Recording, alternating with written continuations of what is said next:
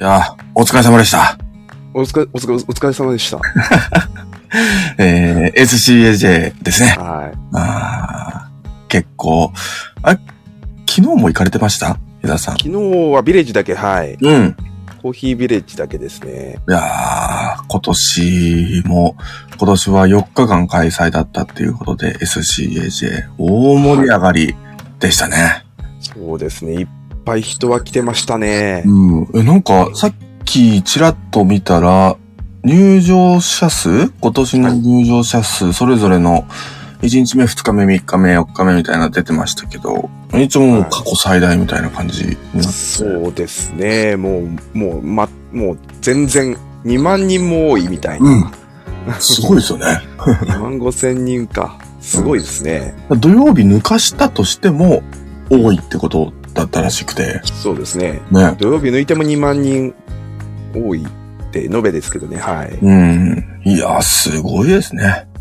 規模がね。え、どうでした伊沢さん、あの、実際、まあ、お店展示側として立たれてたわけじゃないですか、今回は。あ、そうですね。うん。人の多さって結構感じました多いですね。うん。あのー多分でも最終日、ビレッジ側は最終日が一番多かったかもしれないですけど、人が。ああ、本当ですか。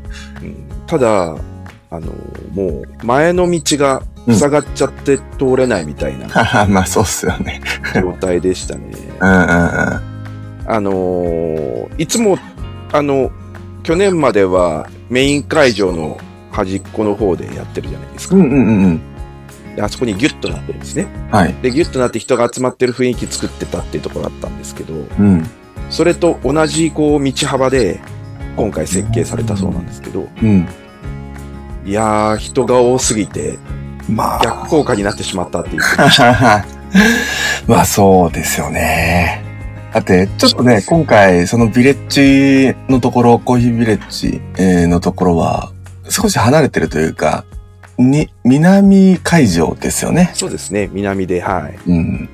だから、いつもとはちょっと違う場所で、えー違ううー雰囲気でやっている印象はあったんですけど、それでも、うん、人が多かったってことですね。そうですね、あのーメイン会場の方、あの、企業ブースと言ったらいいんでしょうかね。うんもう、ちらっとだけ見たんですけど、うんむちゃくちゃ人多かったですよね、あっちもでね。すね。はい。もう、大変ですよ。あの、 なんていうんですかね、例年、正直、あの、体感としては、まあ、いつも多いなっていうのは あったので、あの、こんくらい、なんか、去年よりももっと増えてんだろうなとは思わなかったぐらい、いつも多いなとは思ってたんですけど、なんか数字で見て、改めて人の、あ人多かったんだなっていうのは、なんかすごく納得しましたね。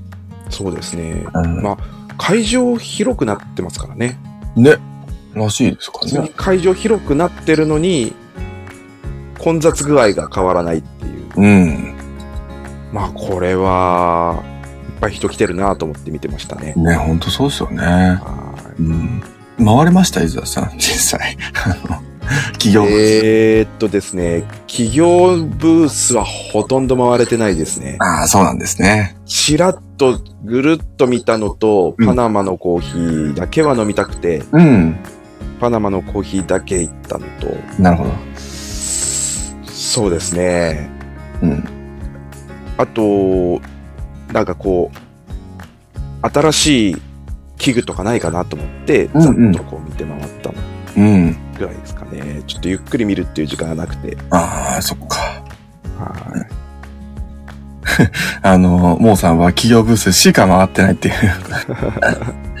そう。あの、企業ブース側、いわゆる、えー、南、えー、南ん南ですい。よね。西、ん西ですかね。西海,、はい西海上と南海上ってあって、で、西海上が企業ブース側ですけど、あの、西海上と南海上若干離れてましたよね。そうですね。南は、あの、ちょっと外れにあるので、展示そうそうなんとか、かですね。はい。そこに行くのに、すっごい太陽の日差しを浴びていかなきゃいけないっていう。あのー木曜日ね、30度を超えたんですよね。そうですよね。ね。うん。なん本か当にこれは、9月のあのそう、ですよ。終わりなのかっていうような。うん。はい。でも、木曜日が一番、えー入場者数が多かったみたいですね。あ、そうですね。毎、例年そうですね。木曜日が一番多くて。うん。あの、バリスタチャンピオンシップとかもあるので、やっあーぱり木曜日皆さんいらっしゃる。そうか、そうか、そうか。はい。うん。で、で、まあ、あの、メイベイさんのブースも、まあ、伊沢さんが、あの、お手伝いされたブースも、まあ、木曜だけですよね。おそそらうく。ですね。うんはい。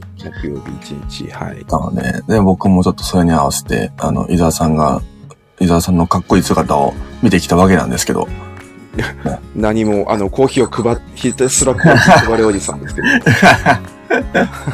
実際には入れるタイミングとかはなかったんですかもうないですね。あっていうか、あのーゲストのバリスタさんが結構来てくださるじゃないあ、うですんか。うんうんうん。で、それを、えー入れてくださったものを、こう、小分けにして持ってるんですね。うんうんうん。 そうすると瞬殺でなくなるので、あのー次またやんないといけないですね。もうだから休んでる暇ないっていう。なるほど。はうんすごいですよね。やっぱ、あの、有名な方が、えーいらっしゃると、そこにファンの人がブワーッと来たりして、い。そうですね。コーヒーももちろん美味しいですし、ね、そのそう方ですがね入れるっていう、その、珍しさもね、ありますし、そうですね。ね、すごいです。面白かったですよ。同じコーヒーを皆さん入れ、入れられるんですけど、やっぱ人によってうん、少しずつこう雰囲気が変わったりとかして、うん、はい。面白いですね面。白かったですね。うんはい。うんそっか。じゃあもう一日、ほとんど一日中、そこのブースに立って、メイベイさんのブースに立って、伊沢さんは頑張ってらっしゃったってことですね。そうですね。うんもう結構疲れたんじゃない ですか。いや、ぐったりですね。いやー、大変でしょ。喉が枯れちゃって、やっぱり。あ、本当ですかうん。うわぁ。まあそうね。ね。声出しながら、どうぞどうぞって言って、ね、いろんな人ともお話ししながらって考えると大変ですよね。そうですね。結構でもいろんな方、うん。あのー来てくださって、うん。えっと、えー、あの、ポッドキャストのリスナーの方も何人かあ、本当ですか来へてくださいましえたし、ー。そうなんですね。そうですね。えーそう、ハープさんがおっしゃってますけど、この、まあね、メイベイさんではいつも、あの、お店でもそうですけど、シンプリファイっていうコーヒーの、えー、ドリッパーを使って、えー、いるんですけど、それでも味が変わるもんなんですかっていうのは。はい、変わりますねで。すけどうん。はい、あのー本当に、こう、注ぎ方によって全然やっぱり味変わってきます。うんうんうん。であのー一番最初にゲスゲストで来てくださったのが、シンプリファイの開発されたジョンさんだったんですうけど、ん。やっぱジョンさんが入れるコーヒーと、そのマスターが入れるコーヒーはやっぱ違ってた、へえ。やってましたしね。うんうん。は今回メイベイさんで出してたの、出してたコーヒーって何でしたっけい。えっと、4種類。あ、4種類もあったんですかはい。4種類をそれぞれいろんなところに、こう、うん。あのータイミングタイミングで4種類変えていったんですけど、うんうん。メインは、あの、あれでしたね。えっと、コロンビアのエルパライソのうん。芸者が一番メインうんうん。で、はい。あと、まあ、ペルーとか、うーコんロンビアのナチュラルとか、なるほど。はい、ケニアとかですね。それぞれこう特徴のあるコーヒーを出して、んはい、ましたね。いいですね。はい。今回、メーベさんも初出店ですよね。ね SCAG はそうですね。うんうんはいそう、結構、あのー僕の友人とかも、あの、初出店したっていうのが、ちょこちょこ見受けられて、はい。出店側もどんどんどんどんなんか新しく入れ替わってるんだなとか思うと、ね、あのーなんて言うんでしょう。この SCAJ 自体も、なんか、新陳代謝が良くなってるというか、いろんなコーヒー屋さんが入っては、抜け、入っては抜けっていうのは、なんかすごく新鮮に感じますね。そうですね。企業ブースも結構今回初し、初というか、うんところも結構いっぱいあって、あったみたいで、初めて見たところもありましたし、うんうんうん。そうですね。なんか、あのー、企業ブース側はやっぱ、あのー、まあ、何回も出展されてるところとかも見受けられたんですけど、それでもなんか、なんて言うんでしょうね。あのー、やっぱ何回も出展してるからこそ、こう見せ方とか、どんどんどんどん変えてったりとかしてて、そうですうね。ん。回るだけでも楽楽しかったですね。うん、そうですよね。うん。そうパナマのコーヒーの人気がすごかったですね。ああ、そこはね、すごかったっすね。うん。僕ちょっと飲めなかったんです。飲め、飲めずにちょっと、様子だけ なんか横目見ながら、うん、ありましたけどで。すね。あのー本当にそうそうたる農園主の方がみんないらっしゃってて、うん。あのー聞いたことのある農園の方がええはいいらっしゃったので、うん。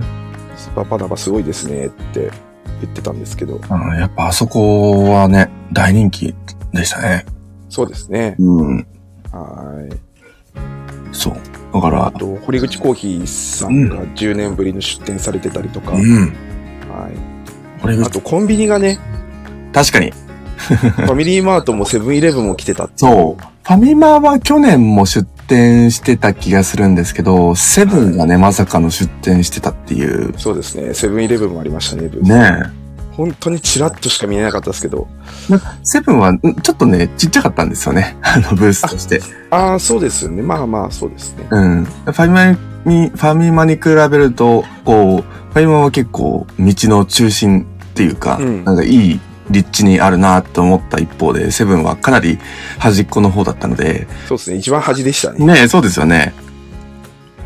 あ、もうさん、セブンの方とは長、長々とお話できましたと。 でも実際聞いてみたいですよね。こう、セブンのコーヒー担当っていうんですかね。そういう担当の方多分いらっしゃると思うんですけど。そうですね。なんかす、すごい焙煎が、技術がすごいらしくて、うーん。セブンイレブンですね。ねはねセブン。い。すごかったらしいですね。ででちょちょっとお話聞きたかったんですけど、なかなか話ができず。うんうんうんうん。はそう、だからもう注目したいブースが目白押しにあって、い。はい。全部話聞いてたらそれこそ一日じゃ足んないっていうね。そんそうなで。すね。うん。ほんとすごかったですね。はい。うん。そうだからね、ファミマ、ファミマカスヤさん、カスヤさんっていうのは、えー、何年前かな何年前かのブリュワーズで世界チャンピオンになった人ですね。はいうん、なんか、あの、ちらっと、あの、ブラブラうろついてる姿をなんか僕は見ましたけど。うん。私も見かけました。 あ本当です松田さん。あいいらっしゃるなと思って。そうそうそう。なんかそういう世界チャンピオンとか、えー今回は、えっと、去年のブリュワーズだったかな、なんか台湾人の、えーと世界チャンピオンの人も来てたりとかね、やっぱそういうブースはもう大盛り上がりでしたね。そうですね。で、木曜日は、あの、サイフォニストのワールドもうん、あったので、うん、うん。結構、そういう、特にサイフォニストの方結構いらっしゃったイメージありましたね。ああ、そっか。すごいですね。うん。そうだから振り返ると、まあいろんなブース行けたなとか思いつつも、えー、プラス一つ辛かったのは暑さが本当に辛かったっていうところ。行くまで、行くまでにめっちゃ汗かいて、ああ。なんか僕、日中手前、あーなんかお昼手前ぐらいに着いたんですけど、はい。もう暑くて暑くてしょうがなくて、もう大変でしたね、それは。あそうですね。僕は朝入ってるからあんまり気がつかなかったんですよ、うね。ん、朝は多分まだ大丈夫だったと思うんですけど。私9時うん。前ぐらいに行ったので、あ、そっかそっかそっか。そうですね。いや、本当お疲れ様でした、本当に、皆さん。はい。お疲れ様で した。うん、ね。来年、来年は伊沢さん一人で出店されるんでしたっけ僕一人で何やるんです か、あの、今回思ったんですけど、 はいはい。やっぱ出店側はそれなりの人数いないとやっぱしんどいっていう。ああ、まあ、そうですよね。ちなみになんか今回器具で気になったのありました。ああ、なんか、あの、見た目的に、あの、面白かったなと思ったのは、あの、ハリオの V60 で、いろんな色が ある。ああー。れはなんかパポスッとト見。コーヒーさんのですあ、ね。そそうそう、ポストコーヒー限定のやつですよね、多分あれう。ですね。うん。あれみんな持ってましたね。あ、本当ですか。はい。思ってる人多かったですね。あーあれはね、目立つし、あの、あ、そんな色の展開できるんだみたいな、うんうんもの珍しさもありましたし。なるほど。うん。あと、ハリオ、またまあ同じハリオですけど、えーっと、バッチブリューって言えばいいのかなえーっと、まあ自動でコーヒーを入れてくれるやつですけど、あの、名前なんだったっけななんかね、不思議な形して、なんか真ん中に穴が、あなんて説明すればいいんだろうな。なんかまあとにかく新しいバッチブリューを出してて、それがすごく斬斬新な形をしてて、うんううん。そう、コーヒーメーカー、ハリオの、そうそうそう。それとかも面白かったですし。そうですね。うん。とか、あとなんかあったかな面白かったの。まあ、個人的には、あの、コーヒー、焙煎機の、えっ、と、メーカーで、中国から、えー中国の武漢から、武漢で作られたやつが来てたので、カレイドですね。あ、そうそうそう、カレードコーヒースさナイん、パーですね。スナイパーが来てたので、それはちょっと触ってみたいなっていうのがあったので、それははい。はい、注目してました。同じ南ブースにあったので、あの、そうですね。うん。ナメーベさん、江田さんに、あの、のところ行くついでにそっちも行きましたけど。はい。僕もき昨日かな、うんゆっくりちょっとお話聞いて、あどんな仕組みでどういう風になってるかとかっていうところをお聞きして、うん。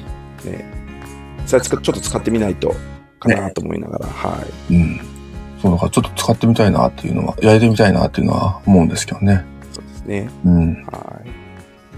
まあでも西、まあ企業ブースは、あの、まあそれこそ焙煎機とかもたくさんあって、どっちかというとやっぱ南よりかは西の方がこう、商談っていうのが、ちょっとイメージとしては強かったなっていうのは思いましたけど。そうですね。今年は生産者のブースもかなり多かったですし、うん。はい。結構みんな本気で、そうですね。はい。まあ、生産者とかね、ダイレクトで輸入されてるところも結構あって、うん。えっと、面白かったのはベネズエラ。ああ、ベネズエラありましたね。ベネズエラは、今までこう、コーヒーのなかなか輸出ところまでできなかったところが、うん去年からかな、初めて入ってきて日本に。うーん。で、今年は出店されてて、うん。えーまだちょっと量が少ないんでっておっしゃってたんですけど、結構コーヒー美味しかったですね。ああ、そうなんですね。はい。ベネズエラって南米です南米ですかねね。ああうん、そうか。そう。だからき、あまりね、こう、産地としては、マイナーなところも出店してたりとかで。そうですね。ベネズエラはちょっとびっくりしましたね。うん。とラオス、うん、うん。あ、えそうもあったんですね。そうですね、ラオス、ひ東ティモール、うん。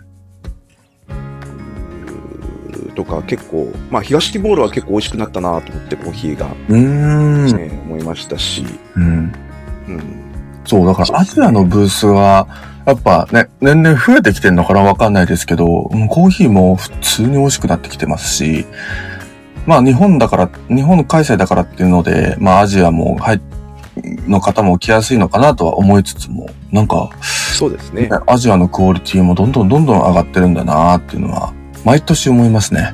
そうですね。東南アジアのクオリティのこうん。う、レベルののアップさは本当にすごいうん。ねと思いましたね。え。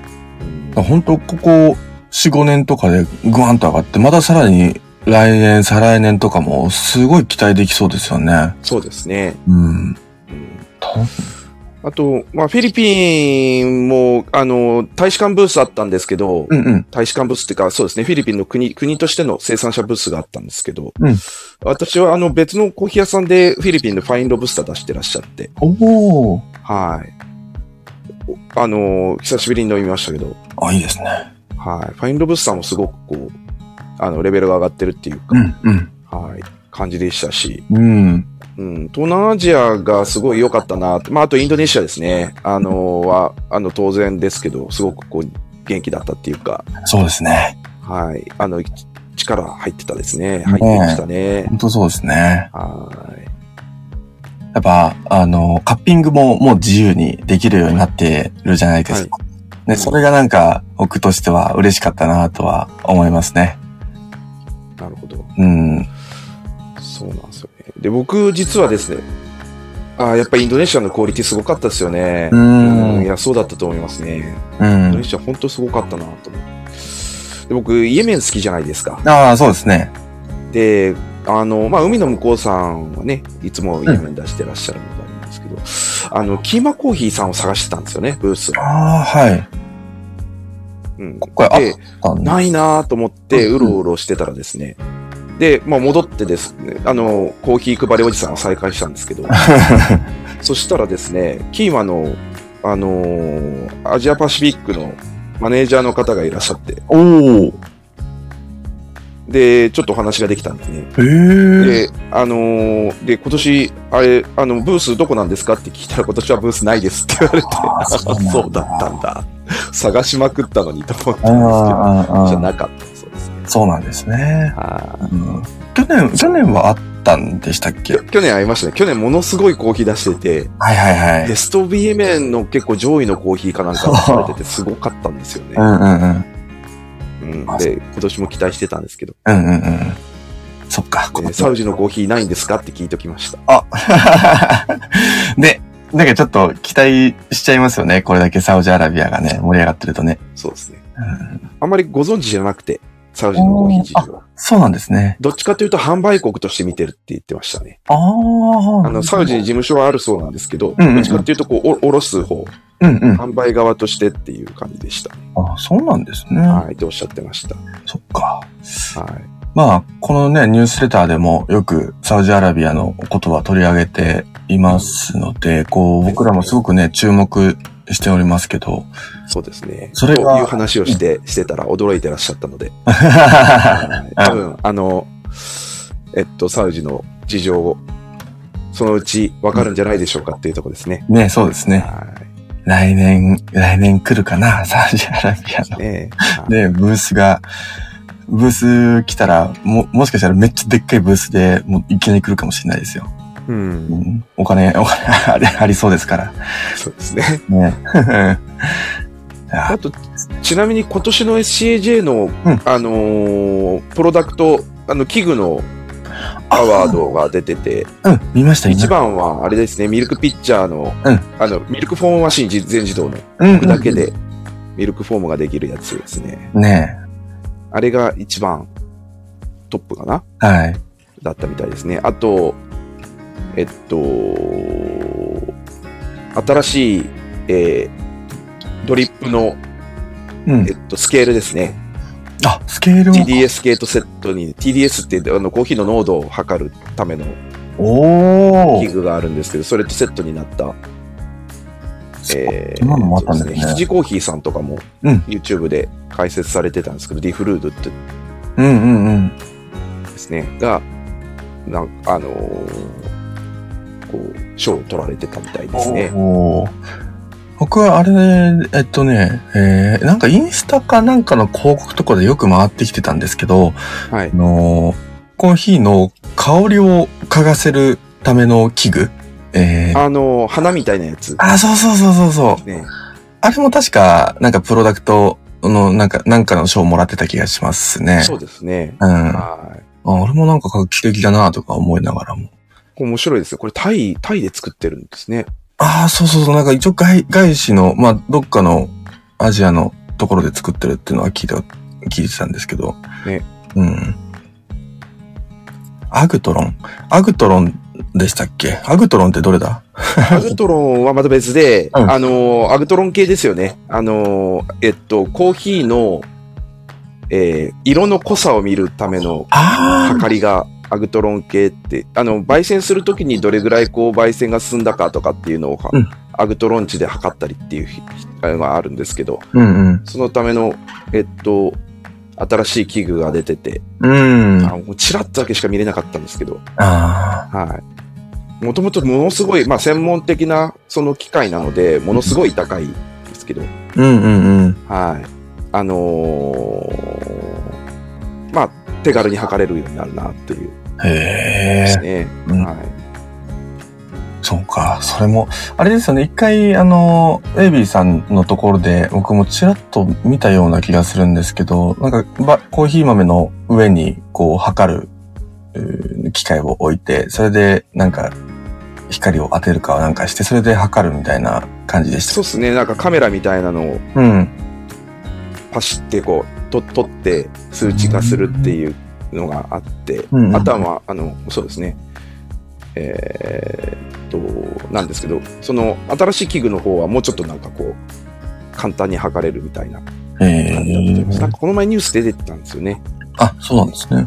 はい。で、見かけたので、で、見かけたんですけど、そのブースのメインがあの、なんかちょっと違う器具、ちょっと覚えてなかった、覚えてないんですけど、うんうんうん。だったので、あの、ふふらっと見てちょっとす次行ってしまったんでうすんうんうん。今、幕開けでやってるんですね。ね。で、2時間で完売したってハープさん言ってますけど、すごいですね。イコール、イイコールコーヒーのうーレん。トロン系ですね。あこれ表層、この表面だけでなく中まで測れるっていうのが、らしいですね。すごいね。あーどう、どう、どうなってるんだろう。ね、どうなってるうんアギトロン測るときって、うんあの、コーヒー豆の、普通に豆の状態と、あとグラインドした状態と両方測るおー。ので、ああ、そういうことですね。なるほど。豆と粉両方測るってことですう。んうんうんうん。はい。まあ、確かにそうなると、中、あのーね、表面だけでなく、中も測れそうな気がしますね。そうですね。あの、コーヒー豆ってその、火加えるときにう外側と内側って火の通り方って違うので、うんうんうんうん。あの、外側が黒くなってても中側はあんまり火が通ってなかったりとかあるんですね。うんうんうん。はい。なので、えっと、大体こう、そういう焙煎度測るときは、うん。豆の状態と粉の状態と両方測るっていううん。ところですけどね。うんはい、そっか。そうですね。えープロダクト賞をもらってたってことですね。すごいなぁなんか、ね、いろんなコーヒー器具とか、まあ、コーヒー産地の、えー生豆だったりとか、あとは、まあ、大会もあったりとかで、まあ、なんか、改めて、 全然回りきれてないところがたくさんあるんだなって思うそうですね。本当に。思っちゃいました。そうです ね。あー今年は本当に回れなかったってい 本う。当にね、伊沢さんは今ラ回、グさん多分去年回れてないって感じだと思うんですけうんうん、まあまあそうですね。ど、うんうん、なんか、こう、あれですね、し出店側でいると、やっぱすぐ戻んないとみたいな、ああ、そうですね。ね、えーゆっくり見て回れなか、ないなっていう感じがやっぱしちゃうっていうところですね。うん。いくら交代がいるとはいえ、ね、ど、どこのタイミングで込み始めるかもわかんないし、はい。うん。ね、抜けられないしっていうので、その日はもう本当に回れないですもんね。そうですね、本当に。2日間行く気つもりで1日はとかってしないと、うん。か、もうちょっと人数加えて、本当に交代で1時間、2時間休み取るっていうふうにしないと、うんうん、うなかん。なか難しいなとはちょっと思いました。そうですね。うんはだから出店するメリットもたくさんあると思うんですけど、いなん、か、ね、あの、もっともっと本当は見たいのにっていうこの気持ちもあるから、うんなかなかね、 出店、あどうしようって迷うのもなんかすごく、なんかわかるような気がしますね。はい。ね。まあ伊沢さん、来年は4日間ぶっ通しで出店するということです。いやいやいやいや、あの本当すごいっすよね。4日間いやとかそ3う。日間全部出るとか、本当ですよ。すごいですよ。長期化って思いました ね。ね。あの、体力が持たないです。ん。うん。まあね、4日間全部ぶっ通しで出る方も、うんまあ、その会社としては出るかもしれないですけど、こう、はい。あの、ずっと出店ブースに立たれてるってことはないかもしれないかもしれないですけど、まあ、それにしても相当体力使いますからね。相当体力使いますね。あうん。だってね、常連さんとかが来るお店だったらね、こう、気の知れた人たちと話すわけなんで、そこまでこう、まあそれもそれでね、すごく、あの、忙しかったりするかもしれないですけど、全く知らない人がほとんどなわけじゃないですか、今回のこういう SCAJ は。うんうん、ってなってくると余計にこう体力使うはずなんで、ね、まあお祭りみたいな感じですけど、そうですね。うん、大変ですよ。すごいですよ。はうい。ん。だから、なんか、いつも SCAJ、まあ去年、今年と、えー、国際展、ビッ東京ビッグサイトだったわけですけど、あの、やっぱね、人がたくさん来るっていうことで、あの、駅にあるコンビニの気合がすごかったんですよね。こういうことですか。あの、陳列がすごかったんですよ。あ、陳列がすごかった。もう絶対に欠品させないぞっていう勢いがあ って。なんかそこで、は、初めて、あ、SCAJ 来たなっていうのが、なんかコンビニの分かった。なんかね、なるほど。これから忙しくなるぞみたいなね、なんかね、そこでやっと気づくんですよ。あ、SCAJ 来たなみたいな感じで。そういうことですね。うん、はそう。来年も楽しみですね。これはねい。。そうですね。うんはい。なまんかだもう来年出てたりするんですかね、何日とか。どうなんでしょうね。ちょっとまだ僕わかんないですけど、そうですね。去年も終わったと同時に次の年の発表があったので。ね、ありましたよね。だかはい。ら今年もあるのかなとは思ってましたけど、うん、どうなんでしょうね。そうですね。まだまだなのか。 SCAG のサイトには出てないので。なるほどはいまたちょっとチェックしておきましょうと。ねあの、今競技中なんじゃないですかその、4日間開催するか否かとかね。あいやあ、そうですね。うん。はい。いろいろと多分、入場者数だけでなく、こう、どれだけ、こう、なんて言うんでしょうね。あのー、うん、なんかいろんな数値が出てそうな気がするので、そこから、ね、ねはい。どういう判断がなされるのかっていう感じですけど。はい。来年、来年はなんかゆっくり回れるといいですね。あそうのですね。まあ、あの、どうなるかわかんないですけど、またちょっとお手伝いしないといけないかもしうんれうんないし、うんうん。まあ、どうなるかわからないですけど、うん。はい、そうですね。ゆっくり回りたい。ゆっくり。回りたいというか、そうですね。うんはだったい。ら嬉しいで活す 情ね。報収集をしたいかなという。 そうですね。はい。ほんとそうですね。なんか、あのー今回僕も、まあ最初一人で回ってた中で、ちょこちょここう友人と回ったりとかしたりしてたんですよ。はい。で、そうなってきた時に、こう、どこ、その、その友人とかはあんましこうコーヒーに詳しくなかったり、ちょっと初めて来たんだ、みたいなそういう方だったりしてたので、なんか僕が知ってるところを案内したりとかっていう感じではあったんですけど、なんかそういう、あの、友人も含めて、なんか SCAJ 振り返りとか、なんかみんなでしたいなとか思ったりしちゃうんですよあねあ、。そうですね。ねまあ今こうやって伊沢さんと話してるだけでもなんかすごく振り返りできてて、ええあちょっと、これは、これは、また行かなきゃなとか、うんまた行きたいなとか思いつつも、もう終わってしまったので行けないっていうのはあるんですけど、えなんか、楽楽しかったなっていうのはありますね。えそうですね。はい。はい。まあなので SCH 今回来れなかった方たちは、あのーまあ、また来年もし来れたら、えー来ていただければっていうのと、多分いろんなコーヒー屋さんが振り返りしてるような気がするので、もしね、あの、はいなんか注目してるコーヒー屋さんのインスタグラムとかわかんないですけど、えー振り返りしてるところがあれば見てみるといいのかもしれないですね。うん。はい。はい。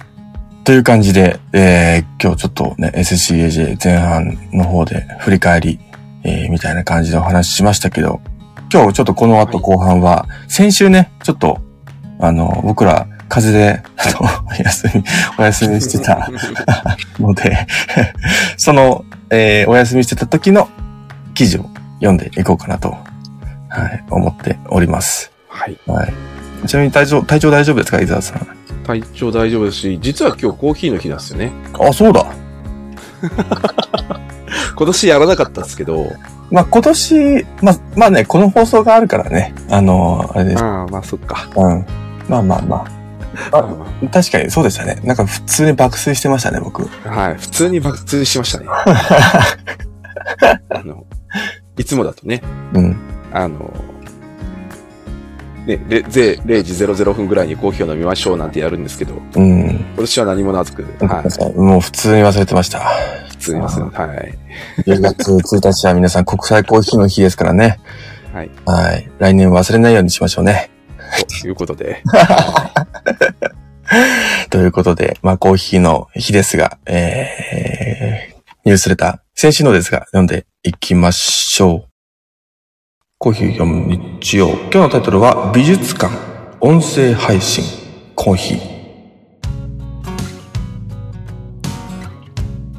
はい。というタイトルですね。美術館行かれます伊沢さん。最近とか。いや ー、めっちゃいい、めっちゃ大きな嫌が。最近はないっす ね。最近はないですか。最近はないですねもう。すごく大きい嫌が来てびっくりしました。 なんか、行った記憶あります美術館。ああ、ないですね。最近、最近。 行きたいなとは思ってるんですけどね。あのーあれは入るんですかあの、うんあ、えっと、美術館、美術館。昔は、昔はっていうか、行ったことがないわけではなくて、結構いろ、いろいろ行ってたりするんですけど、うんうん。あの、えっと、そうですね。まあなあんか、のー倉敷の、はいはい。えっと、あー出てこないですね。倉敷の、なんか有名な美術館ですか大原か。大大原美美術術館。館とあか。あはい。はいはい。そうですね。なんか大有名。原美術館のそばに結構すごいコーヒー屋さんがあったりするんで、まあまあその話は置いといて。うん。えっと、大原美術館とか、あとはあの、最近、最近っていうかちょっと前ですけど、バンクシーは見に行きましたけど、おー、バンクシー店か。そう、バンクシーは行きましたね。へー。あと、京都のあたりの美術館何個か行ったりとか、うんうんうんうあんと。海外は、海外旅行行くと大体美術館は回るので、あ、いいですね。とかですね。うーん。はい。あんましじゃあ最近は行かれてないっていう感じ。最近はないですね。うんうんうん。かうん、それこそ一番最近はもう本当にバンクシー見たぐらい。いはいはい。バンクシーっていつ、去年ぐらいでしたっけや、もっと前だとあ、思う。もっと前ですか。はい。一昨年かなうー。ん。はい。そう。去年もなんかやってたような気がするんですけど、うんうんどこまでなんか公式なのかもよくわからないの で、ですけどまあ確かになんか別にバンクシー公認っぽくはなさそうな、なんか、公認出。ですもまあね、あ作品展示してあるんで、うん。はい。そう。とか映像とかね、作品とか提示してあるので、うん。あるんですけど、うん。そうなんですよ。そっか。まあ確かになんか、僕も直近で行ってないですね。なんか、そうっすよね。美術館ってのはあんまり行くうん。機会が、まあそういえばないなと思いながら。はい。まあ上野とか行けばね、あの、毎、毎、毎月展示はあるような気がするので、ね、う国ん。立うとん。か、し国立新美術館とか、うん、ね。はい。今確かデ、いいでデすね。デイビッド・ホイックニーだったっけななんかそういう、あの、すごく、あの、おすすめされるんですけど、ちょっと行ってみたいなとは思ったりするんですけど、うん行ってみたいなってありますけど、そうですね。うん。学生の頃の方がなんかめっちゃ行ってた気がしますね。ああ、そうなんですね。うん。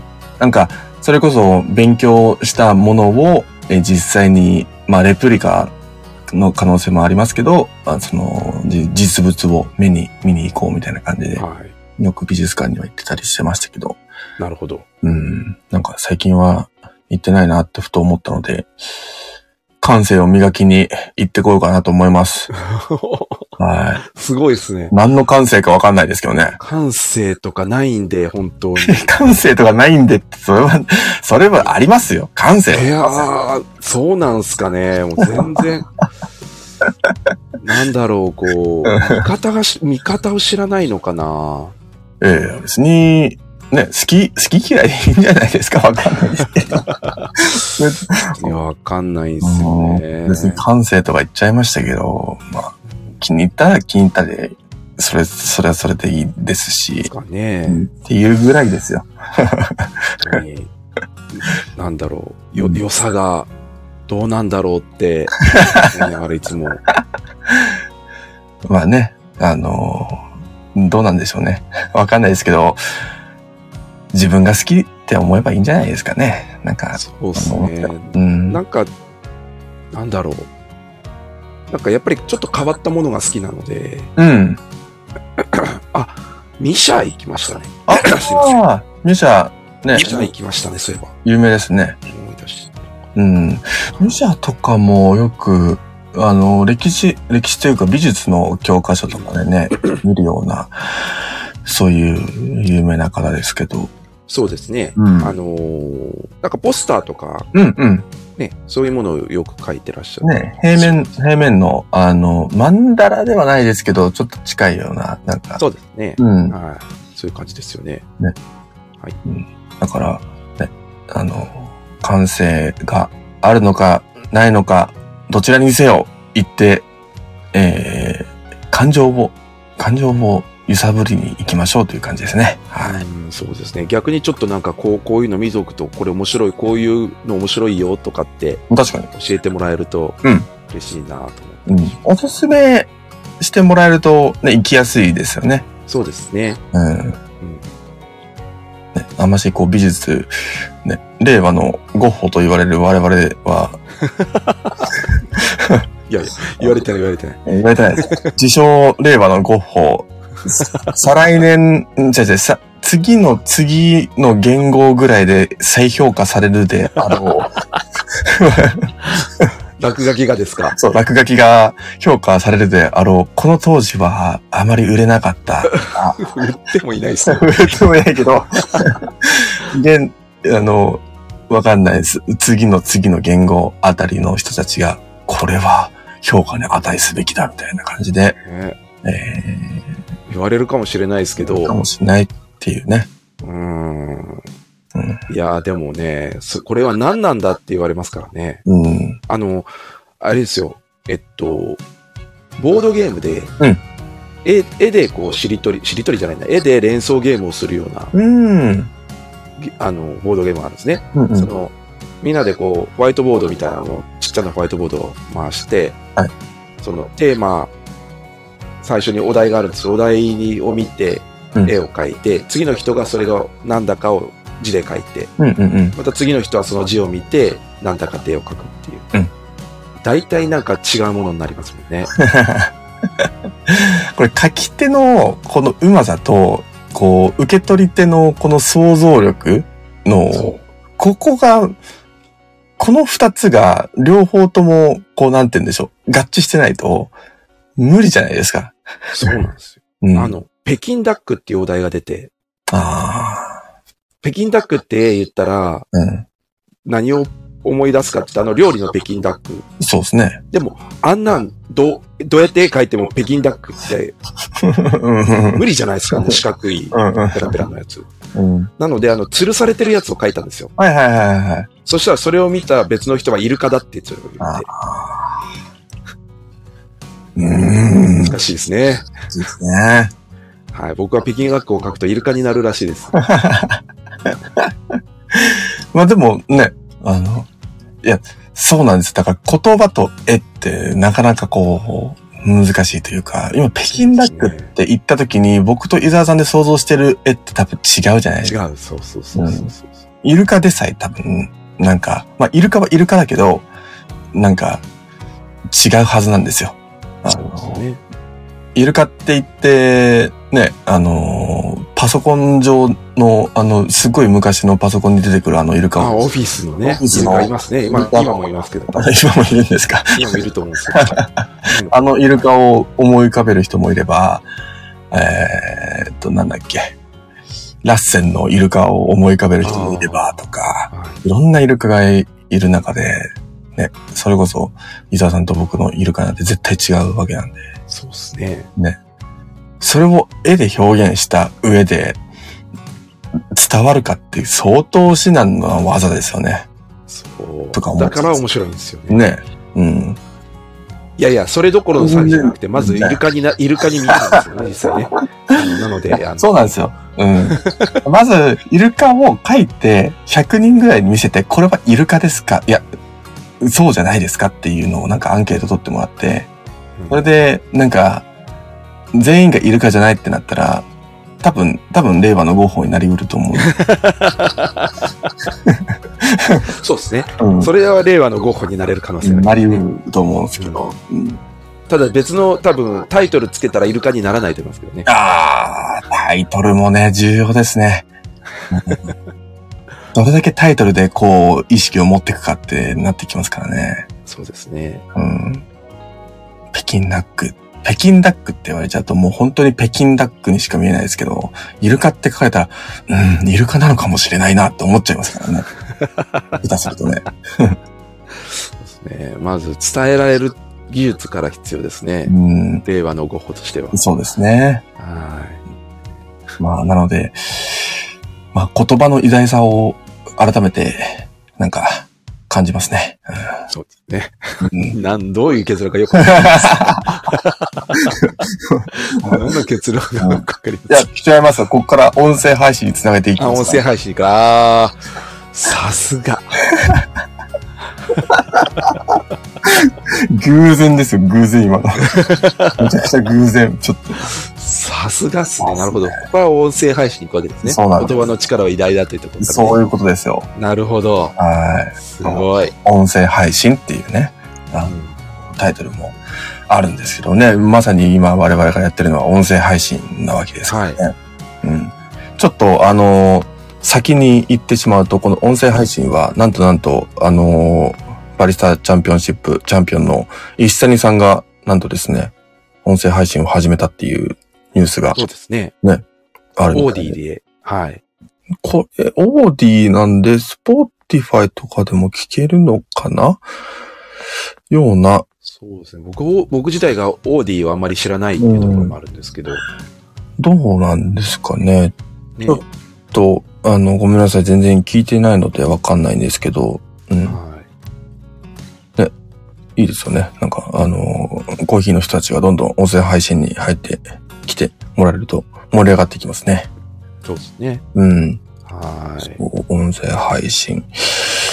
えー、皆さんもね、あのーいろんなコーヒー配信、コーヒー、まあ今コーヒー YouTube、コーヒー系 YouTuber とかもどんどんどんどん増えてきて、はいえーいますけど、意外と音声配信してる人は少ないというか、うん。ねうん。まあ、有名な方もね、結構いらっしゃるはいらっしゃるんですけど、そこまで人数は多くないのかなとか思ったりするので、うん。そう。ごめんなさい。また SCAJ の話に戻っちゃいますけど、そのコーヒー系 YouTuber の人たち、もうなんかすごく人気だなっていうのはよく見てます。そうですね。あのーまあ、かすやさん自身も、かすやさんもこ、もう、うんコーヒー系 YouTuber の人ですけど、うんうんはい。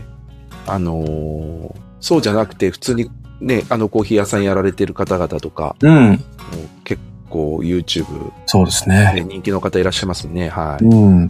そうそうそう。だからそういう人も、こう、特にこう、今までは、なんて言うんでしょう。あのー、チャンピオンシップとかで優勝した人とかが、えー、すごく知名度を上げてっていうのはありますけど、今はもう全然違う媒体で、えー、YouTube っていう媒体を使って、すごく有名になってる方とかも増えてきてたりしてて、い。はい。ね、いいですね。いろんな人が活躍できる場っていうのがコーヒーでも増えてきてるんだなっていうのは思いましたね。そうですね。うん。はいはい。という感じで、えーまあ時間も時間ですので、えーニュース記事読んでいこうかなと思います。はい。世界のコーヒーニュース This Week in Coffee ケニアのコーヒー市場の大混乱というタイトルです。ケニア産コーヒーの約80%が取引されると言われるナイロビコーヒー取引所で、現在、コーヒーの販売量と価格が減激減しています。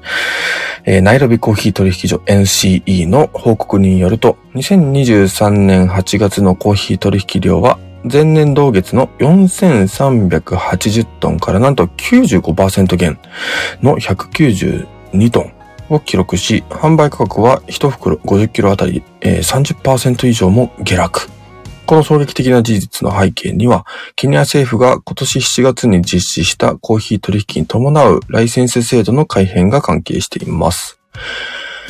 今回ケニア、あー今回こ、えーまず今回の政府のライセンス制度の改変によって、ケニアのコーヒー生成生成業者の大半が NC 以上で取引するためのライセンスを執行し、生成処理したコーヒー豆の出品ができなくなりました。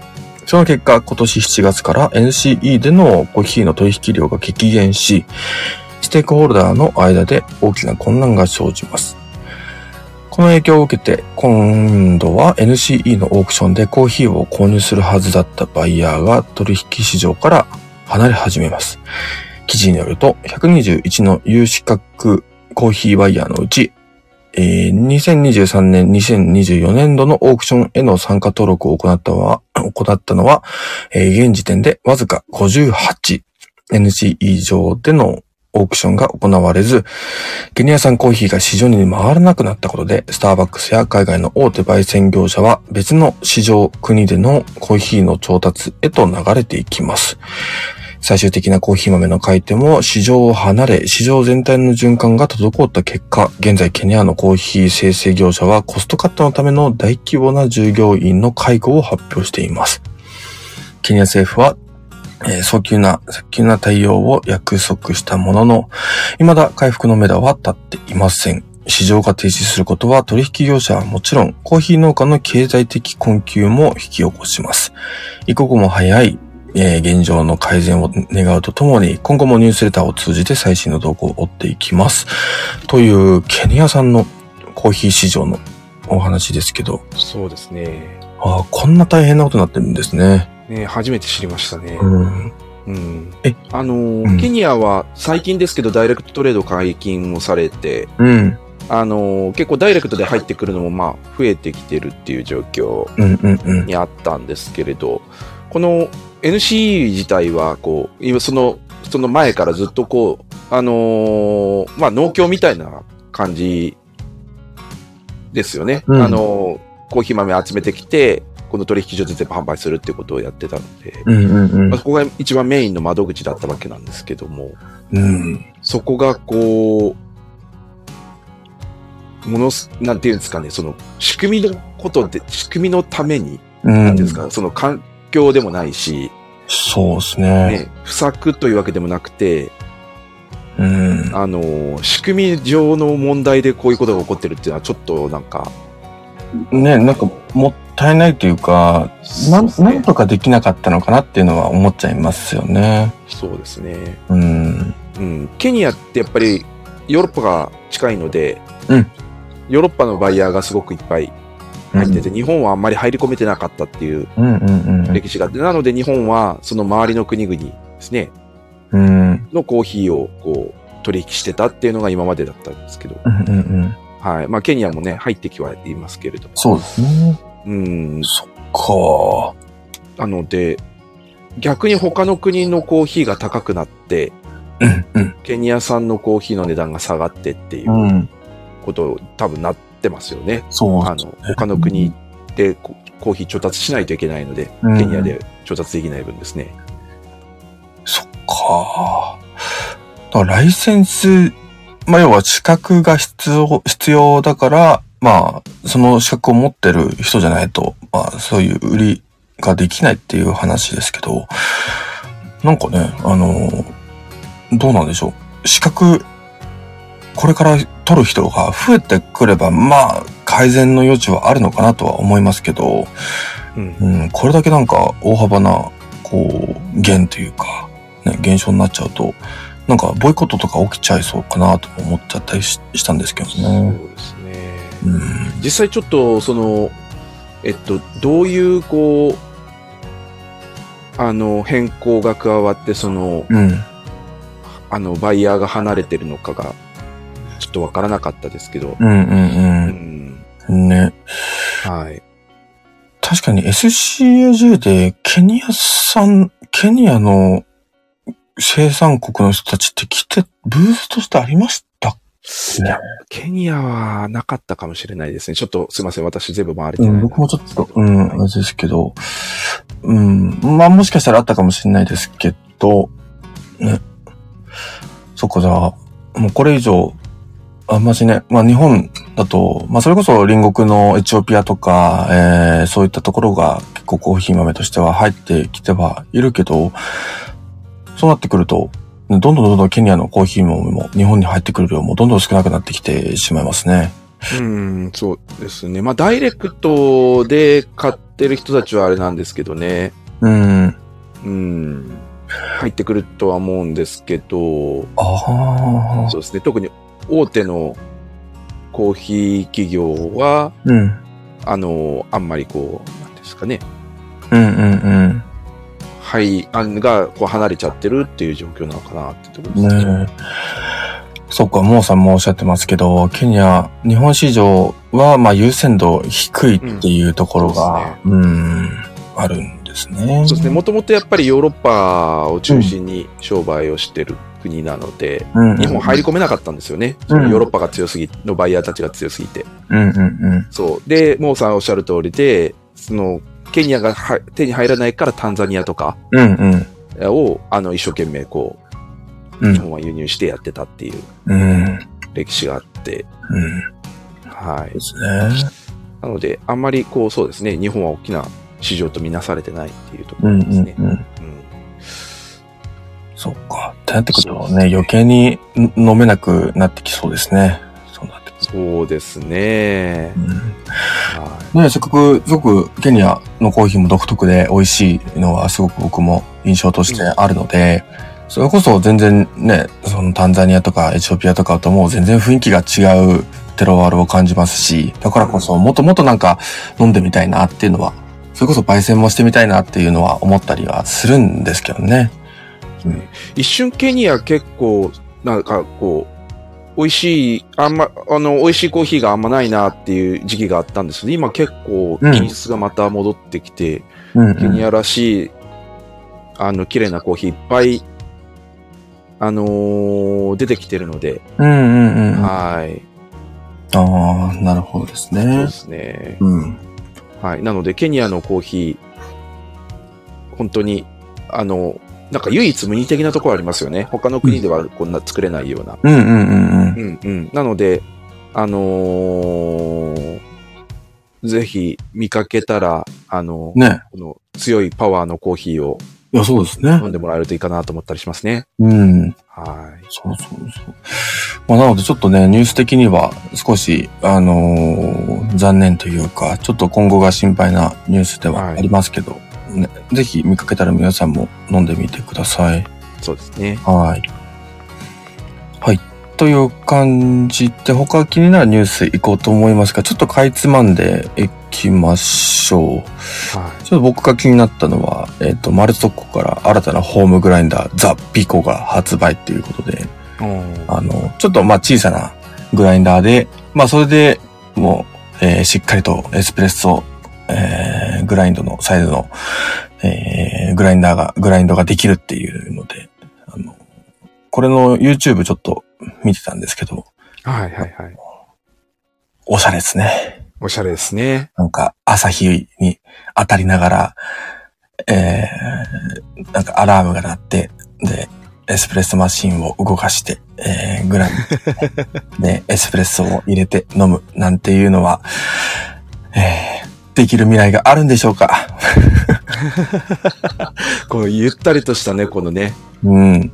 あの、こう、時間が過ごせるかどうかってとこですね。ですよ。はあの、この理想郷みたいななんか、かっこいいですね。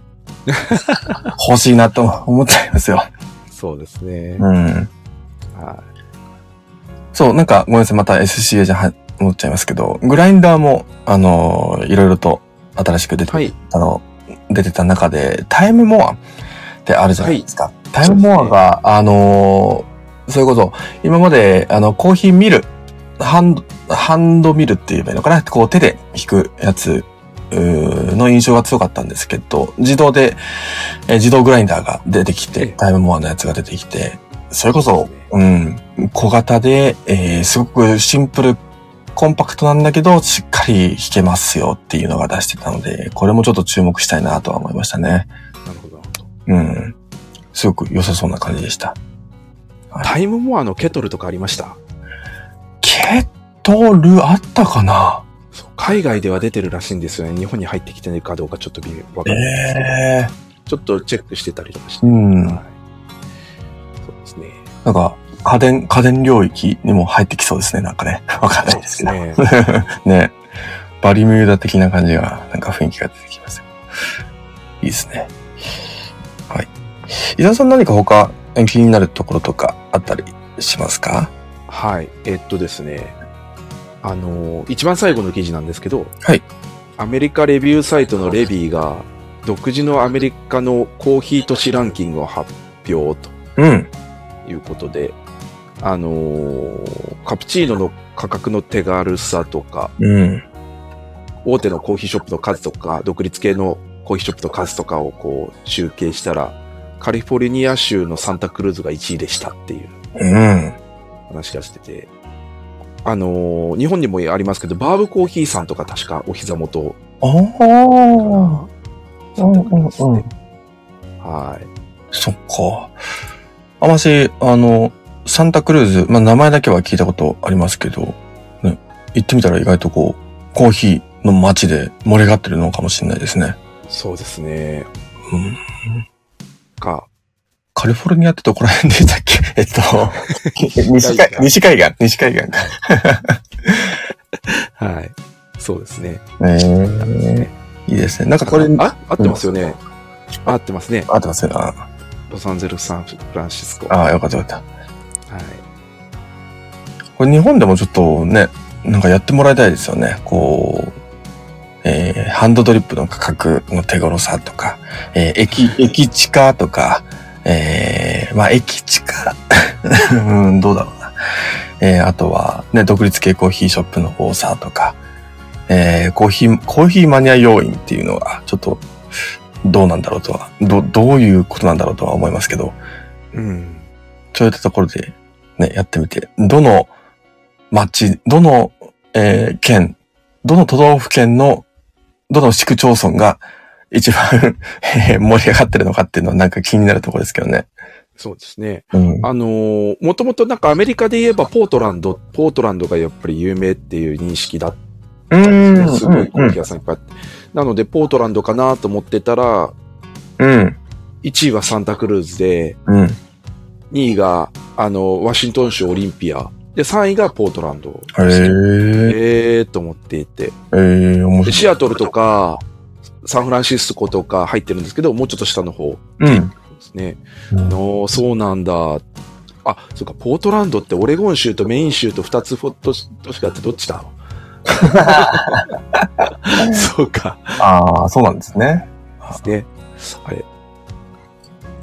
まあいいや。まあ、えっと、う。そう、そんなところで、それが面白いなと思ったのと、うんあとは、あの、先ほどもありましたけど、バリスタ日本チャンピオンの石谷さん、今年もチャンピオンにね、あの、なられましたけれども、はい。あのワールド、次、えっと、プサンかなそっか、プサンですか。多分、プサンだと思いますけど、おで、ー。多分、あのーさ、さ、出場されると思うんですそうがで、すね。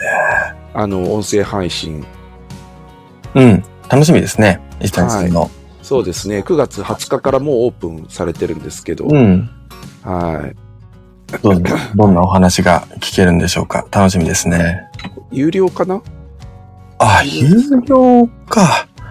お多分、有料なのかな会員になら、会員的いけるな、のかなちょちょっとまたうんチェックしておきますけれど、はいね、なんか、やっぱ世界チャンピオンならではの話って必ずあると思いますし、他では聞けないような話ってたくさんあるような気がするので、はい。ね、あの、コーヒー通の方は、ぜひ聞いてみると楽しい、絶対楽しいですね。そうですね。で、あとは、えっと、東京コーヒーフェスがありますが、ああ、10月、いつでしたっけえっと、うん 13? えー、いや、えー22、23とかでしたっけ22ど、その辺だったと思いますけど、ね、ちょっと、あのー延期になって、また10月の、えーはい。これからですね、まあ、SCAJ スタートに皮切りにもいろんなところでコーヒーのイベントあると思うので、そうですね。はい。チェックしていただければいいなとうん。っていますというのと、我々は来週は、えー、吉祥寺の武蔵野公会堂でそうですね。えーはいえー人イベントがございます。東京人フェス T、T、TZF ですね。うん。 な、何 え、T、T、TZF、TZF ですよ。東京人フェスティバルですよ。東京じゃなくて吉祥寺じゃないですか。ああ、まあ、ああ、そうか。あ K、KZ、あ、そうです KZF。KZF ですね。うん。そうです ね。ちょっと吉祥寺言いづらい。吉人ですね。 詩人ですね。はい。吉人ですね。はい。うん、ハッシュタグ KZF とか皆さんしないでくださいね。あの、はい誰も伝わ、あ、僕は伝わる。誰も知らない。うんはい。ちょっと言いづらいし。はいということで、そうなんですよ、皆さん。10月7日土曜日。えっ、と、10時。あれ何時からだったっけな ?12 時、12時からだった12時、12時、10 17時じゃなかったかなと思うんですけど、そうっすよね。うん。うん。東京の、えー吉祥寺、武蔵野公会堂というところで、えーはい駅からもうすぐ、えーもう徒歩5分以内には着くような場所ですね。そそうですね。ね。はいはい。えー雨天でも結構されるっていう素晴らしい、えー武蔵野公会堂で、えーそうですねやりますので、はい。ね。まあ、雨は多分降んないかな。予報的には降んなさそうな感じですけど、そうですね。なので、そこで、えー僕は、えー、新刊3、第3号を出しますが、伊沢さんはあ、す多分出 します。多分、多分。多分ですあね。のー何かこう、郵便、郵便とか、ゆ事情、あの、配送事情に問題がなければ、多あ分あ、出します。僕もそうですね。あの、台風とか来たらもうおしまいですね。はい、あの、すべてがすごいギリッギリのスケジュールで動いてお ります。あ、そんなもんですよ。そんなもんですよ。全く余裕のないギリギリのスケジュールなので、あはい。ー無事本当に届く、遅れたら終わりますって感じで すね、う少し。無事届くことを祈って。はい。なので、もしね、あの、東京お住まいの方、もしくは、えーそのし近辺に来られる方がいらっしゃいましたらですね、はい。来ていただけたら嬉しいです。今回70、80くらいアーティスト、作家さんが参加されるかな確かそのくらいだったと思うんですけど、はい。結構、えー大きなイベントになりますので、ぜひね、あの、来ていただけたら嬉しいです。はい。という感じでしょそうですね。はいという感じで、はい。う。はい、ありがとうございます。では、この辺で、えー終わりにしようと思います。伊沢さん最後までありがとうございましたあり。がとうございました。皆さんも最後までありがとうございました。それでは、良い日曜日をお過ごしください。